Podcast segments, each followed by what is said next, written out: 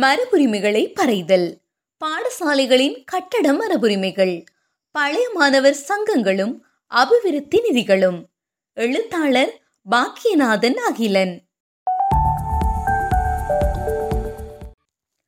பெரும்பாலும் ஆசிரியர்களின் வீட்டு திண்ணைகள் முற்றம் பெருமரச் சாரல்கள் சார்ந்து மிகச் சுருக்கமான ஒரு இடத்தினுள் சுழன்று கொண்டிருந்த ஈழத்து பள்ளி கல்வி பாரம்பரியத்தை அதன் அனைத்து அர்த்தங்களிலும் வெடித்து பரவச் செய்ததில் காலனியத்திற்கு மிக முக்கியமான இடம் உண்டு கிறிஸ்தவ மிஷனரிகளும் அதற்கு எதிரடியாக எழுந்த சைவ கல்வி இயக்கங்களும் ஊர்கள் தோறும் ஒன்றுக்கு மேற்பட்ட கல்வி சாலைகளை திறந்துவிட்டன. அவை தமது பாடத்திட்டத்தில் மட்டுமன்றி தமது பாடசாலை கட்டடங்களிலும் தத்தமது மத பண்பாட்டு கருத்து நிலை அடையாளத்தை பிரதிபலிக்க முயன்றன. அவற்றின் கட்டட உடல்களை பொறுத்தவரை கிறிஸ்தவ பாடசாலைகள் அதிகபட்சம் மேற்கத்திய கட்டிடவியல் பண்புகளை கொண்டிருக்க சைவ பாடசாலைகள் மேற்கத்திய கட்டிட பாணிகளுடன் காலனிய நிலவரங்களின் கீழ் அவர்களால் மறுகண்டுபிடிப்பு செய்யப்பட்ட தமது பண்பாட்டு கோலங்களையும் கூட்டிணைத்த அல்லது உள்ளூர் வயமாக்கப்பட்ட புதிய கலப்பொன்றையும் காட்டி நின்றன. யாழ்ப்பாணம் ராமநாதன் கல்லூரி இத்தகைய புதிய கலப்பொட்டின் மிக முக்கிய உதாரணங்களில் ஒன்று. நாச்சார வீட்டு கட்டடங்களின் நடுமுற்றங்களை அது தன் பாடசாலையின் உட்பகுதி முழுவதும் இடைவிடாது திறந்து அதன் பன் மடக்குகளை உற்பத்தி செய்வதன் மூலமாக அவற்றை தன் தளத்திட்டத்தின் பிரதான பகுதியாக்கியினூடாக உருவாகிய காற்று மற்றும் ஒளிகள் நிழல்களின் பிரவாகம் மற்றும் பிரித்தானிய காலனியம் உற்பத்தி செய்த கட்டட வகைமைகளுடனும் கூறுகளுடனும் அதனை இணைத்தலால் உருவாகிய உருவ மற்றும் உருவவியல் அம்சங்களுடன் அது ஒரு புதிய கலப்பொட்டொன்றை பிரதிபலித்தது. இவ்வகைப்பட்ட அளவில் சிறியதும் பெரியதுமான அதே சமயம் ஒரு காலகட்டத்தின் வரலாற்று சின்னங்களாக அமைகின்றவையும் கட்டடவியல் சிறப்புடைமையுடையதுமான நூற்றுக்கணக்கான பாடசாலை மரபுரிமை கட்டடங்கள் போருக்குள்ளும் இயற்கை அனர்த்தங்களுக்குள்ளும் போதுமான பராமரிப்பின்மைக்குள்ளும் சிக்குண்டு அழிந்துள்ளன. எனினும் அழிந்தவை போக தப்பி பிழைத்து இன்றும் எம்மிடையே வாழ்ந்து கொண்டிருக்கின்ற ஒரு தொகுதி கட்டடங்கள் எங்களை சுற்றி காணப்படுகின்றன என்பதும் முக்கியமான ஒரு விடயமாகும். புகையிலை வர்த்தகம் கடல் வாணிபம் மலேசியா முதலான நாடுகளிலிருந்து காலனிய அரசு தொழில்களூடாக ஈட்டப்பட்ட தனியால் உபரிகள் முதல் பிடியரசை தண்டல் முதலான சமூக பங்கு கொள்ளல்களால் உருவாக்கப்பட்ட மேற்படி நூற்றாண்டுகளை கடந்த இந்த பாடசாலை கட்டுமானங்கள் எமது சமூக பண்பாடு வரலாற்றின் வாழும் ஆவணங்களும் சமூக வரலாற்றின் காட்சியங்களும் ஆகும். ஆனால் நெருக்கீடு மிகுந்த போர்க்காலங்களில் கூட தப்பி பிழைத்த இத்தகைய கட்டடங்கள்தான் இன்று ஆயுத மோதலால் நிறுத்தப்பட்ட காலத்தில் மிக பெரிய அளவில் உயிராபத்தை சந்திக்கின்றன என்பது பண்பாட்டு வரலாற்று ரீதியாக இவ்வளவு கொடுமை மிகுந்த விடயம். அதிலும் கொடுமையானது வரலாற்றின் பரப்பிலிருந்து அவற்றை துடைத்தறியும் கைங்கரியத்தை நாமே செய்து கொண்டிருக்கின்றோம் என்பதுதான்.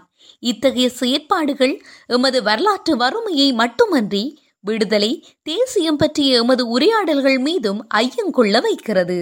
ஒரு மூன்று மாடி கட்டடம் போட பாடசாலைக்கு நிதி இருக்கிறது. அல்லது கட்டடம் கட்ட இடத்தை காட்டினால் கட்டடம் கட்ட என்ஜிஓ ஒன்று காசு தருமாம். முதலான சமகால நிலவரங்களுக்குள் முதற் பலிக்கு தயாராக்கப்படுபவை இந்த வரலாற்று பண்பாட்டு சிறப்புடைய மரபுரிமை கட்டுமானங்கள் தான். பழமையானவை அல்லது டச்சு காலத்தவை என்ற பெயரில் அவை அவற்றின் சமூக பண்பாட்டு வரலாற்று முக்கியத்துவம் யாவற்றையும் கருத்திற்கொள்ளாது உடைத்தெறியப்படுகின்றன. ஆனால் அதற்கு பதிலாக கிடைப்பதோ எந்த விதமான தனிச்சிறப்படையாளமும் மற்ற வெறும் மூச்சடைக்க வைக்கும் ஒரு கட்டடக் கோடுதான் என்பது இன்னும் பரிதாபகரமானது. உலகின் சிந்தனை பண்பாட்டெழுச்சிகளுடைய சமூகங்களில் எல்லாம் முதலாவதாக பாதுகாப்பதும் கொண்டாடுவதும் இவ்வகைப்பட்ட பண்டைய கட்டுமானங்களை தான். அவர்களது பெருமையினதும் வரலாற்று தனித்துவத்தினதும் முதற் சின்னம் அதுதான் என அவர்களுக்கு நன்கு தெரியும். உலகின் புகழ்பெற்ற கல்வி நிறுவனங்கள் எல்லாம் தமது கட்டுமான மரபுரிமைகளை இவ்வாறு கொண்டாடி கொண்டிருக்கையில் இங்கோ அவற்றைத்தான் நாம் முதற்பலி கொடுக்கிறோம். நாம் உண்மையில் என்ன நினைக்கிறோம்? எமக்கு இதனுடைய முதன்மை தெரியாதா? எங்களில் பலருக்கு நிறைய வெளியுலக அனுபவம் உண்டு. இன்றைய தகவல் யுகம் மேலும் உலகத்தை வீடு வரை பாய்ந்து வரச் செய்திருக்கிறது. ஆகவே எமக்கு தெரியாது என்பது ஏற்கக்கூடிய ஒரு காரணம் அல்ல அப்படியானால் நாம் ஏன் ஒரு வகை குருட்டுத்தனத்தை எமது மனப்பாங்காக ஏற்றுக்கொண்டிருக்கிறோம்? இவ்விதமான முயற்சிகளுக்கு செல்கையில் வருகின்ற அடுத்த பிரச்சனை நிதி வழங்குனர் தாம் ஒரு கட்டுமான வடிவத்தை நிதி பெறுநரிடம் திணித்தல் அல்லது ஏற்கனவே கல்வி திணைக்களம் உருவாக்கியுள்ள ஒரு பொது மாதிரியை பின்பற்ற வேண்டும் எனும் முன் நிபந்தனைகள் ஊடாக உருவாகும் நெருக்கேடுகள். இது தொடர்பில் நிதி வழங்குனர் மற்றும் நிதி பெறுநரது உரையாடலில் ஒரு வகை பரஸ்பர ஏற்றுக்கொள்ளல்களை வலியுறுத்த முயலுதல் வேண்டும். எமது தேவைகளுக்கும் அவர்களது தருகைகளின் நிபந்தனைகளுக்கும் இடையில் ஒரு சந்திப்பு நிகழவில்லையாயின் அதற்காக வாதிடுவதற்கான மனப்பாங்கை நாம் வளர்த்து கொள்ள வேண்டும். அவ்வளர்த்தல்களூடாகவே மரபுரிமை கட்டடங்களை காக்கவும் அவற்றின் தொடர்ச்சிகளை உருவாக்குவதற்குமான சாத்தியங்களை எம்மால் நிலைநிறுத்த முடியும். இதே நிதி வழங்கும் செயற்பாட்டில் பேரளவு தாக்கம் செலுத்தும் ஒரு பெரிய தரப்பாக இன்று பாடசாலைகளின் பழைய மாணவர் சங்கங்களும் அவற்றின் கிளைகளும் காணப்படுகின்றன.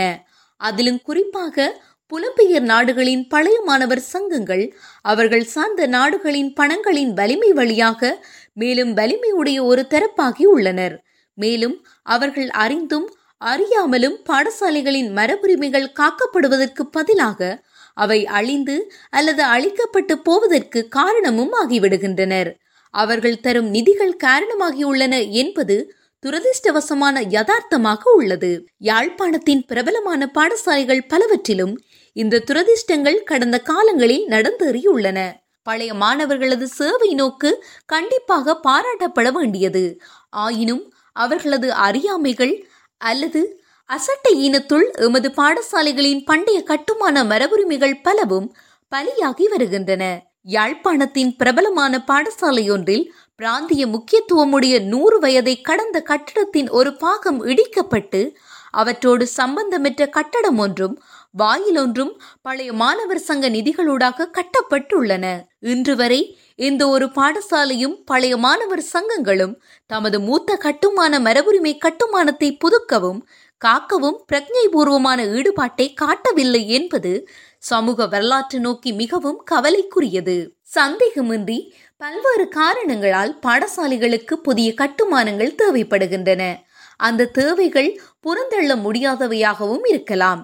அது எவ்வளவு கவ்வளவு முக்கியமோ அதே அளவு முக்கியத்துவமுடையது பாடசாலையின் பண்டைய கட்டுமான மரபுரிமையை பாதுகாத்தலும் ஆகும் என்பதை நாம் வலியுறுத்தியே ஆக வேண்டும். அதே நேரம் எந்த ஒரு காரணத்தை முன்வைத்தும் அக்கட்டுமானங்களை அழிக்க முடியாது என்பதும் புதிய தேவைகளுக்கு மாற்று மாதிரிகளை அதற்கு பதிலாக கண்டறிய வேண்டும் என்பதும் மீறப்பட முடியாத ஒரு பண்பாட்டு பொது விதியாக்கப்பட வேண்டும்.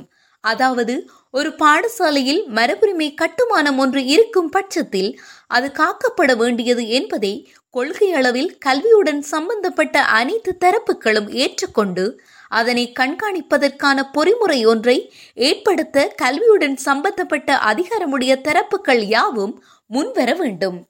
அதாவது எந்த ஒரு பாடசாலையும் தன்னிச்சையாக தனது பண்டைய கட்டுமானங்களை இடித்தளித்தல் மாற்றுதல் தொடர்பில் தொழிற்படாதவாறான கண்காணிப்பு முறையொன்று அவசரமாக உருவாக்கப்பட வேண்டும். அல்லது நிதி வழங்குனர்கள் தமது நிதியுடன் மரபுரிமைகள் காக்கப்பட வேண்டும் என்ற முன் நிபந்தனையுடன் அந்நிதிகளை வழங்கலாம். மேலும் மேற்படி கட்டடங்களை இலங்கையின் பிரகடனப்படுத்தப்பட்ட மரபுரிமை பட்டியலுக்குள் எடுத்து செல்வதனூடாக பாடசாலை மரபுரிமை கட்டுமானங்களை சட்ட ரீதியான கட்டுப்பாட்டுக்குள் கொண்டு வரலாம் என்பதோடு அதனை உத்தியோகபூர்வமாக வரலாற்று நிலைப்படுத்தலாம். இவை பாடசாலையின் அந்தஸ்தையும் வரலாற்று மதிப்பையும் மேலும் வலுப்படுத்தும். இன்றைய சமூக அசைவு இயக்க பின்புலத்தில் தோன்றியுள்ள படிப்பு பாடசாலை முதலியன தொடர்பாக தோன்றியுள்ள புதிய நிலைப்பாடுகள் பல பாடசாலைகளை அளவுக்கு அதிகமான மாணவர் தொகையால் வீங்க வைத்திருக்கிறது.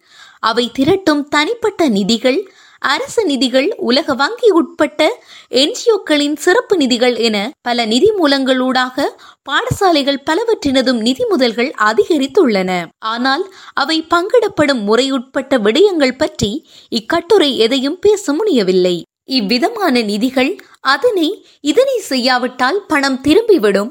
அவங்கள் தாரங்கள் ஏன் விடுவான் என்ற முதலான எண்ணங்களுடன் பெறப்படும் இந்நிதிகளூடாக கட்டடம் ஒன்றை கட்டலாம் எனும் சந்தர்ப்பம் கிட்டும்போது எந்த காரணம் கொண்டும் எம்மிடமுள்ள சமூக பண்பாட்டு தகைமையுடைய மரபுரிமை கட்டடத்தில் கை வைப்பதில்லை என்பது எமது தீர்க்கமான முதலும் கடைசியுமான முடிவாக இருக்க வேண்டும். ஆனால் நாமோ முதலில் அதைத்தான் கை வைக்கின்றோம். அது மட்டுமன்றி மேற்படி ஒரு புதிய கட்டுமானம் ஒன்று உருவாக்கப்படுகையில் அது ஏற்கனவே எங்களிடம் இருக்கின்ற மூத்த மரபுரிமை கட்டடத்தின் தொடர்ச்சியாக அதன் பண்புகளை பகிர்ந்ததொரு பொதுமைப்பாட்டை கொண்டிருக்க வேண்டும் என்பதும் அதில் முக்கியமானது. இல்லாவிட்டால் அது ஒரு பிச்சைக்காரனின் வாந்தி போல ஒன்றுடன் ஒன்று சம்பந்தம் பெற்று ஒரு சுய அடையாளம் அற்ற ஒன்றாகிவிடும்.